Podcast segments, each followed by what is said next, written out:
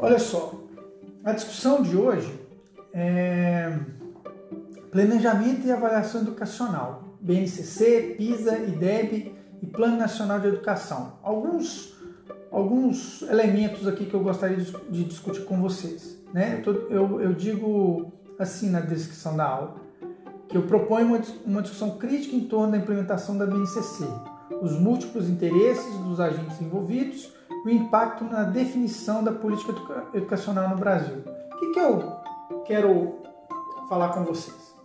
A B N C C, que foi homologada em dois mil e dezessete, ela veio é, muito, muito cheia de propaganda, de que ela vai resolver todos os problemas, ela é fundamental para a melhora da aprendizagem, é, que é uma base comum, que, que é, sei lá, é, é, é muita propaganda. Assim.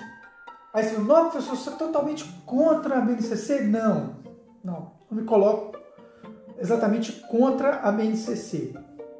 Mas a gente tem que entender como se deu a discussão da B N C C, como ela veio a ser implementada.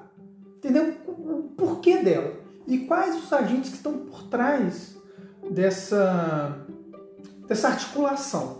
Tá? É, por, e aí, como aparece, eu acho que acaba chegando a vocês mais informações, é, vamos dizer assim, é, elogiosas à B N C C, porque seja o, o que foi veiculado pelos pelo governo, é, seja o que veio de propaganda a partir de grupos educacionais, tá? Como Fundação Lemann, é, Movimento Todos pela Base, ou, ou a Educação é a Base, eu esqueci o nome do movimento. É, mas enfim, esses, esses movimentos de, é, educacionais que congregam fundações empresariais é, dedicadas à educação, eles têm alguns interesses, né, por trás dessa da implementação da B N C C, tá? E aí eu até mostrei isso numa das aulas aí para trás. Esse livro aqui, ó. Educação é a Base? vinte e três educadores discutem a B N C C. Esse, esse livro foi publicado, é, é bem recente, foi publicado em dois mil e dezenove, tá? É, o, o organizador dele é o Fernando Cássio e o Roberto Catelli, Catelli Júnior É, o, o Fernando Cássio eu conheço um pouquinho mais. É, se vocês procurarem coisas aí na, no YouTube, na internet, tem bastante coisa dele falando sobre a B N C C. Eu até, minha ideia é, quando eu terminar esse vídeo, eu vou colocar um, um, algumas referências é, na descrição do, do vídeo, com alguns links. Vocês podem utilizar, tá? E lá no podcast também eu coloco esses links. É... Nesse livro aqui, faz uma discussão crítica sobre a B N C C, tá? É... São vinte e três educadores discutindo a B N C C. Aí a discussão se dá tanto pela forma que a, a B N C C, é... o histórico dela, né?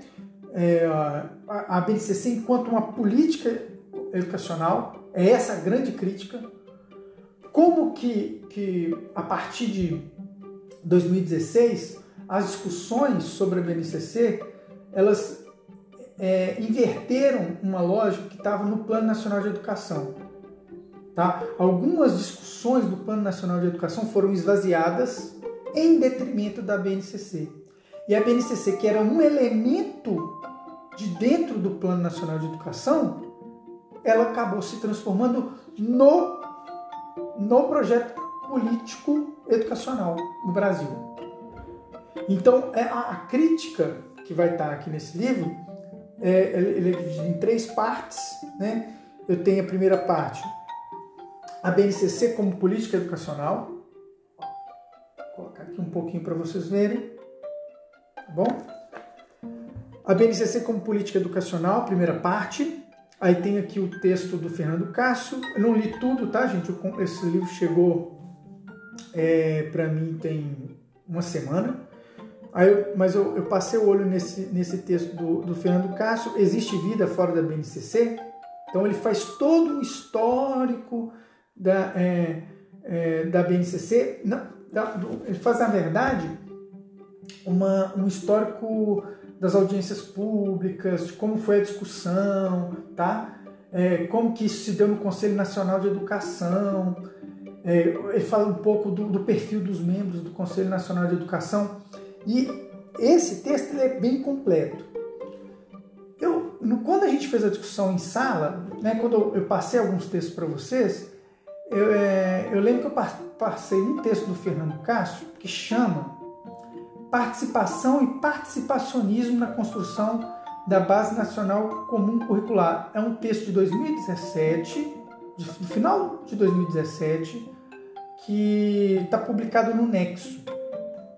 Pode deixar que eu vou deixar o link desse, desse texto. Por mais que eu já tenha passado para vocês, eu vou deixar o link aqui no nosso, no nosso vídeo, tá? Esse texto que está publicado no Nexo, ele é menor e ele condensa algumas coisas que está aqui no livro, tá? Que é sobre esse processo de discussão. Tem um outro texto de um cara que eu também gosto bastante, que ele é...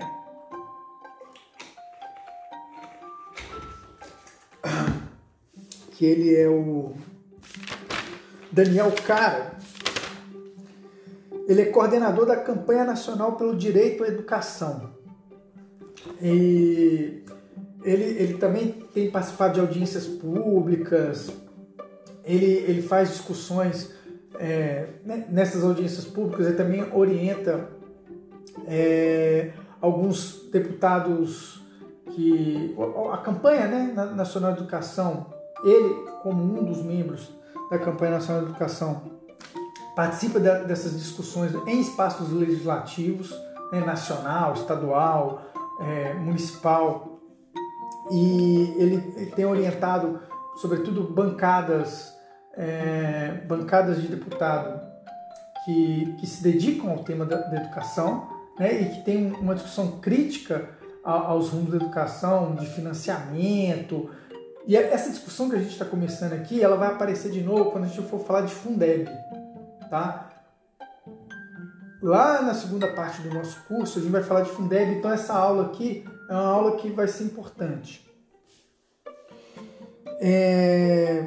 Então, tem... aqui também tem texto do, do Daniel Cara, que é esse que eu acabei de apresentar para vocês. O texto dele chama... O que Paulo Freire e Anísio Teixeira diriam sobre a B N C C? Texto bastante interessante também.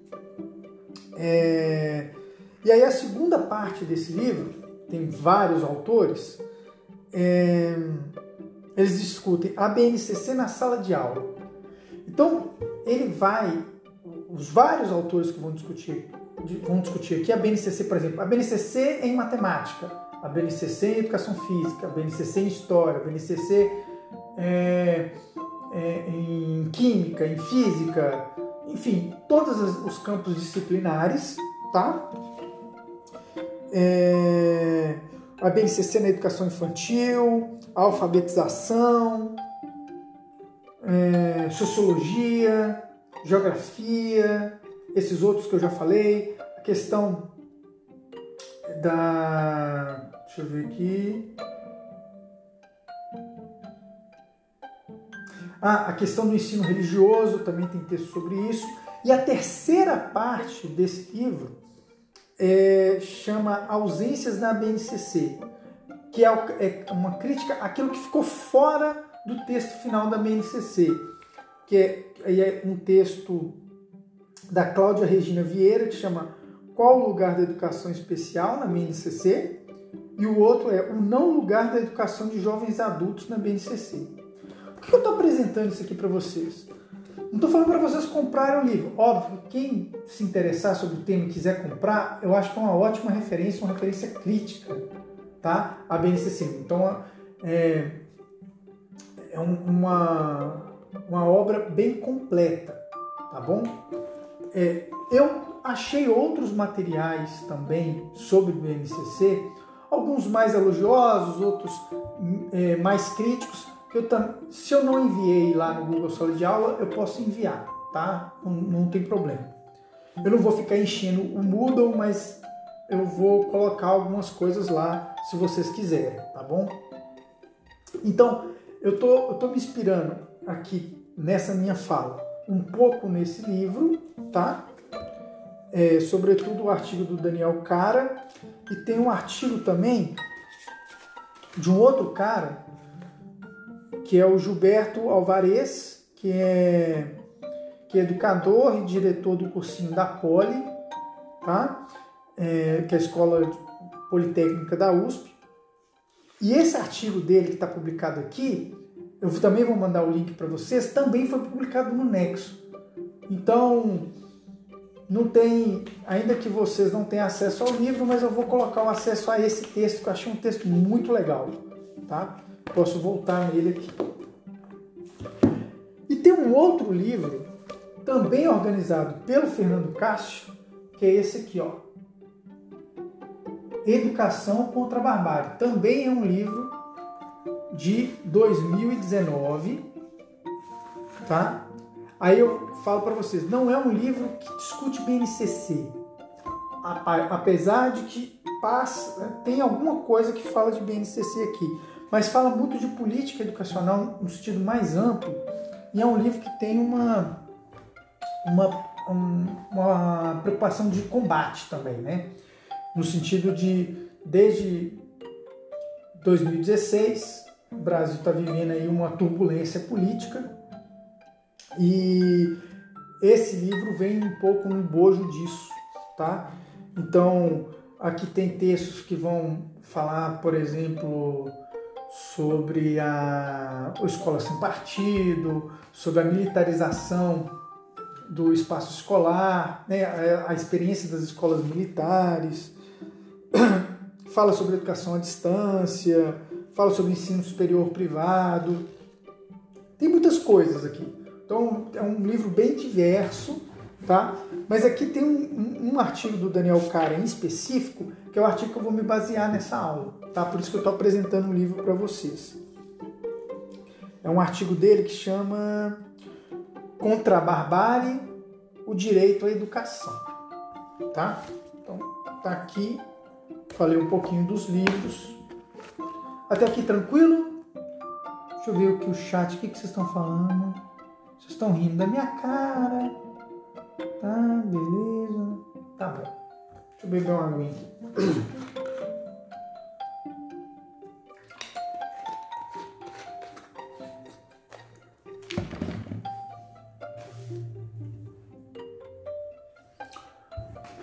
Olha só, eu queria destacar, é, dentro disso que eu apresentei para vocês, uma coisa que é o seguinte. Eu já falei para vocês o que, que é o PISA, né? O PISA é um, uma prova é, internacional, que é uma prova é, de avaliação da aprendizagem, né, educacional, é, que ela... Ela, ela é, dentre outras provas que a gente fala de provas externas, né? Grandes, pro, grandes testes é, em que faz uma avaliação da condição educacional, do que, que os alunos estão aprendendo e tal. E ela é um teste aplicado em diversos países, tá? É, sobretudo os membros da O C D E, que é uma organização... É, de cooperação entre países, né, que tem uma orientação neoliberal, tá? O Brasil, ele começou a, a ele ingressou no, no PISA, né? Ele começou a, a, a prova do PISA começou a ser aplicada no Brasil em dois mil, tá? E aí depois um, um outro um outro isso a nível internacional. Aí depois em dois mil e sete foi criado o I D E B, que a gente acabou fazendo alguma discussão sobre isso, que é o Índice de Desenvolvimento da Educação Básica. E é o I D E B que constrói uma ou, um outro teste é, em larga escala, só que aí já não é mais internacional, que o PISA é da O C D E, e o I D E B ele é uma avaliação da aprendizagem que se dá em âmbito nacional, tá? A Prova Brasil é uma prova que produz dados para análise do I D E B. O I D E B não se não é, ele não tá ele não ele ele colhe vários dados sobre a realidade escolar, tá? Mas a Prova Brasil é um um dos elementos que compõe a nota do I D E B, né? Esse índice de desenvolvimento da educação básica. É, então, só, só para vocês entenderem, por, que, por onde eu estou partindo? Eu estou partindo do, da ideia que existe, tá, formas de avaliação da educação, tá, da aprendizagem do, e, e da realidade escolar.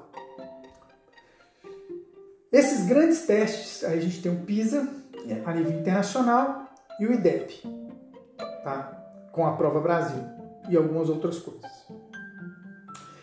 E alguns, alguns especialistas em educação, é, a maioria dos especialistas eles não desprezam nenhum desses dois dados, nem o PISA, nem o I D E B, nem os dados do I D E B, de maneira alguma, não desprezam. Mas tem, sempre a gente tem formas de encarar os dados. A gente pode encarar os dados sem levar em consideração algumas coisas que esses dados não, não conseguem absorver, ou a gente pode é, ter uma fé cega numa suposta objetividade que esses dados é, venham a nos apresentar, tá? E aí, É, a gente tem na, na nossa sociedade aqueles é, elementos é, mais voltados para as ideias de mercado, para os interesses é, econômicos, empresariais e tal, que eles, muitas vezes, toda vez que sai um resultado do PISA, e o Brasil geralmente ele está lá embaixo nos resultados do PISA. Por quê? Porque ele faz uma prova internacional comparando vários países ao mesmo tempo, várias realidades diferentes, né? E aí sempre o Brasil é o patinho feio nas provas do PISA. Sempre ele vai mal, aí soltam-se reportagens dentro do Brasil, foi mal, a educação no Brasil é ruim, por conta do resultado do PISA e tal. E aí É, não se leva em consideração a disparidade, a disparidade de investimento que cada um dos países é, tem. E aí, esse grupo aqui que eu tô, que eu apresentei para vocês, esses caras aqui que eu tô lendo, eles vão discutir exatamente isso. Um, um dos elementos que eles vão discutir é exatamente o fato que é, quando o Plano Nacional de Educação, né, teve a conferência do Plano Nacional de Educação de dois mil e quatorze a dois mil e vinte e quatro, então um plano para a educação no Brasil, né, quais as metas que o Brasil tem que é, atingir de dois mil e quatorze a dois mil e vinte e quatro. Quando estava sendo discutido, esse grupo aqui, né, É, sobretudo o, o Daniel Cara, que é o coordenador lá da, da campanha pelo, nacional pelo direito à educação, a, é, a, já vinha essa discussão antes, mas nesse momento eles apresentaram uma, uma coisa muito importante, mas que não foi aplicada no Brasil, que é o custo aluno-qualidade. O que isso quer dizer? O custo aluno-qualidade é uma estratégia de equalização, né, prevista nesse Plano Nacional de Educação, que visa assegurar um padrão de qualidade nas escolas do país. Então, é uma sigla, chama é, C A Q. Tá? Então, vamos lá, continuo lendo aqui. A primeira etapa do, do C A C, o custo qualidade inicial, não foi colocado em prática até dois mil e dezesseis, passando a ser duramente combatido pelos fundamentalistas econômicos ultraliberais dos governos Temer e Bolsonaro. O primeiro aprovou a Emenda Constitucional número noventa e cinco, é, de dois mil e dezesseis, e o segundo alimenta essa ideia de que garantir direitos sociais inscritos na Constituição é, é como se estivesse aplicando uma agenda de esquerda.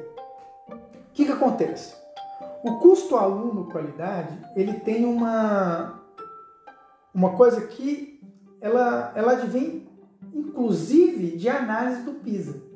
Porque quando você, quando, quando sai lá os resultados do PISA, que é uma prova, acho que trianual, é, analisa-se a, a, os índices, né, de acerto, erro dos, dos alunos, como eles estão, é, como eles estão em matemática, como eles estão em ciências, como eles estão em...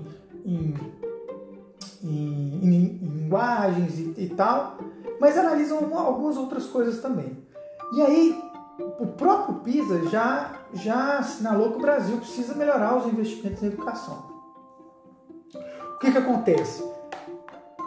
Algumas pessoas, é, com compromisso com a educação pública e com o avanço da educação no Brasil, construíram uma, essa ideia do custo aluno qualidade, ou seja, qual o custo mínimo deve, deve ser aplicado por aluno no país para a gente atingir determinada qualidade. Então assim, sei lá, vou pegar um exemplo aqui imagético. Nos Estados Unidos se investe é, ao longo, é, por ano, por ano, cada, cada é, cidadão em idade escolar, né, por ano, por ano, é, o país investe, sei lá, dez mil dólares. dez mil dólares. Aí, no caso do Brasil, se chegou a um número de que, para o Brasil ter uma quali- um avanço de qualidade educacional, precisa ser investido num aluno, eu vou chutar aqui o um número, cerca de seis mil reais.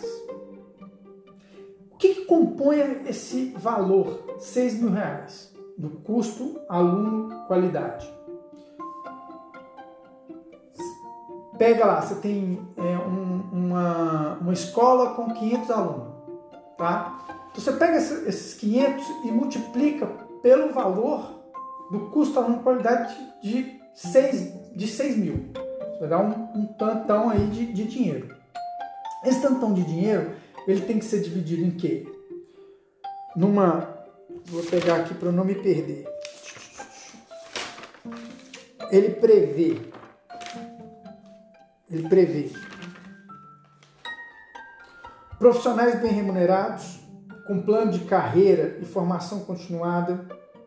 Tá? Então, os professores desse aluno têm que ter um bom plano de carreira, um bom salário, um, um salário que respeita o piso do magistério. É uma coisa que já foi... É, colocada há alguns anos atrás, mas que é desrespeitada por vários governos municipais, estaduais, né? É, tem que levar em conta o número de alunos por turma, ser um número adequado de alunos por turma, não pode ser... A gente tem que combater as salas superlotadas.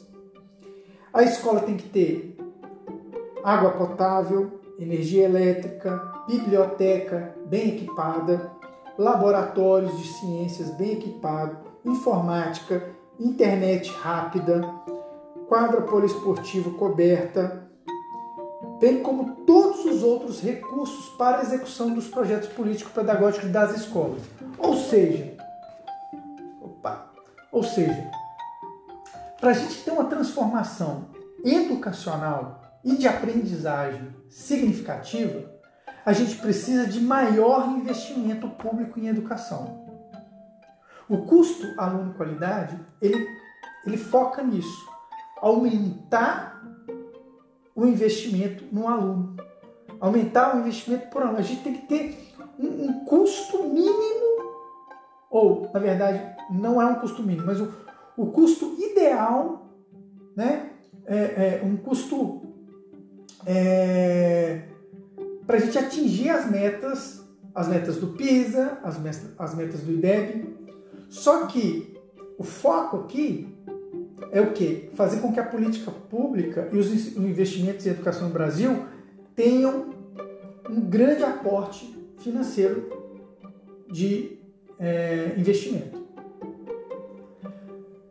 Logo, com professores mais bem remunerados, com escolas mais bem equipadas, com escolas com condições de levar em, plá, em prática os seus é, projetos político-pedagógicos, logo a aprendizagem melhora. Logo, esses alunos, tendo melhores condições, vão ir melhor nos testes. Vão melhor nos testes da Prova Brasil, vão melhor nos testes da Provinha São Paulo, se for aqui de São Paulo, vai melhor no PISA. E aí a gente vai ter uma melhora educacional. Mas uma melhora educacional que passa por o quê? Por grande aporte de investimentos. O que que acontece? Para alguns setores, setores econômicos hegemônicos no Brasil, eles vão dizer o seguinte: o Brasil já gasta muito dinheiro com educação. Não é um problema de, de, de financiamento. O problema do Brasil, a educação só, só dá errado no Brasil porque ela é mal gerida. Ela é mal gerida. Então, uma, uma parte da, so, da sociedade, uma parte, aqueles grupos econômicos vão dizer o seguinte: o problema da educação no Brasil é um problema de gestão e é um problema de aprendizagem dos alunos. E aí vai se focar no quê? Na busca por algumas metodologias inovadoras, é, vai buscar é, implementar em escolas sistemas padronizados de ensino para que esses alunos é, aprendam aquilo que vai cair nas provas, entende? Para ir melhor nas provas. E, e aí você inverte a situação. Como o objetivo desses grupos econômicos, né, é que o Brasil vá melhor nos, no, nesses índices, melhora a qualidade, e aí foca numa questão que conteudista. Foca nos conteúdos e na forma da aprendizagem. Diferentemente desse outro grupo que está pensando uma reestruturação, uma melhora da rede pública de ensino, que está preocupado com o quê? De melhorar o investimento público em educação, para a gente ter o quê?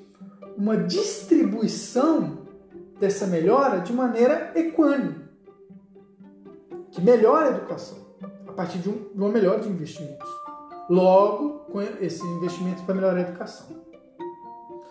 Então, temos aqui um contraste entre dois setores. Um que está preocupado com o financiamento da educação pública, que logo melhorar a partir de, um, de grandes investimentos, automaticamente, não automaticamente, mas progressivamente, isso vai levar a uma melhora educacional. E aquele grupo que não quer investir dinheiro na educação, mas fala assim: com o que a gente já tem hoje de distribuição de dinheiro, a gente tem que fazer mais com menos dinheiro. Entende a diferença? Então são duas visões de mundo que estão é, em contraste aqui. Aí vocês vão falar assim: você está falando tudo isso por quê? Porque isso vai arrebentar lá na B N C C. Porque o que hoje se vende como os grandes sucessos da educação a partir da B N C C é colocar como... é como se a gente substituísse o problema da educação no Brasil como se fosse um problema de conteúdos. Entende? Não um problema de financiamento, um problema de qualidade na formação do profissional, na formação do professor, na, na formação dos outros profissionais de educação, né? na, na, na condição de escolas bem equipadas. Isso não entra mais na discussão. A ideia aqui por um, por uma, por, pelos os grandes defensores da B N C C, e aí entram os grupos educacionais das grandes empresas. Então você tem aí várias empresas, tem, você tem o grupo do, do Lemann, você tem, você tem aí a, a Natura, a Fundação Roberto Marinho, é, você tem as grandes, as grandes editoras, produtoras de materiais didáticos. Então, o que acontece? Você implementa a B N C C, aí você tem que estruturar os materiais didáticos todos na, na, na, dentro da B N C C. E isso vai ser vendido para os estados, para os municípios, porque tem aquele o Plano Nacional do Livro Didático, que a cada dois ou três anos, agora não me lembro, sempre vai se renovando os livros didáticos, né? Aí vende-se, esses grupos educacionais vão vender consultorias para implementação da, da B N C C. Entendem? Então há uma disparidade de visão é, sobre qual é o problema da educação no Brasil.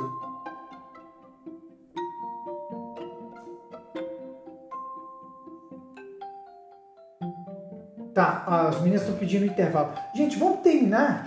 Eu não vou falar muito mais. A gente termina, estou quase terminando. E aí vocês vão para o intervalo e voltam é, para a gente trabalhar no fórum, tá? É, eu vou falar só mais um, uns minutinhos, é, é rapidinho. É...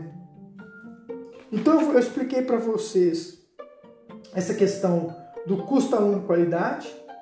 Eu falei que essa, essa proposta do custo aluno de qualidade, ela aparece com o Plano Nacional de Educação é, de dois mil e quatorze, né? São dez anos, de, deveriam ser dez anos de metas, né? De investimentos na educação, de dois mil e quatorze para dois mil e vinte e quatro, só que isso ficou parado, isso não foi implementado, e a, a, a, a proposta de uma base comum, ela se tornou a política de educação, desde o governo Temer e agora no, no, no, no, no, no governo atual. É, a implementação dela até está meio, meio devagar, mas, mas enfim, a gente tem... Pode, a coisa ainda pode piorar. É...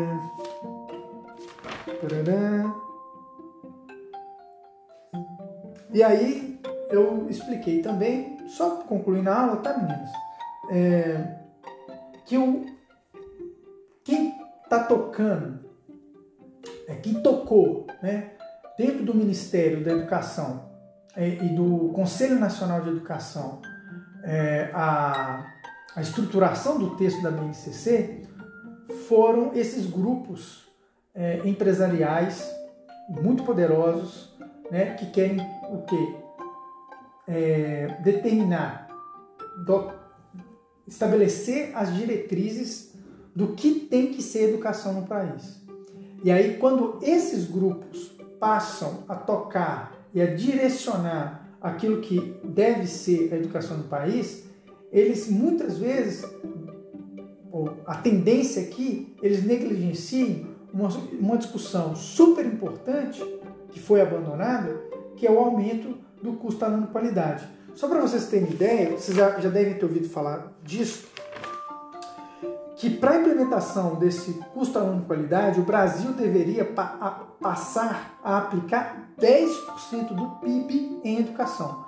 O que, que é o P I B? É o Produto Interno Bruto.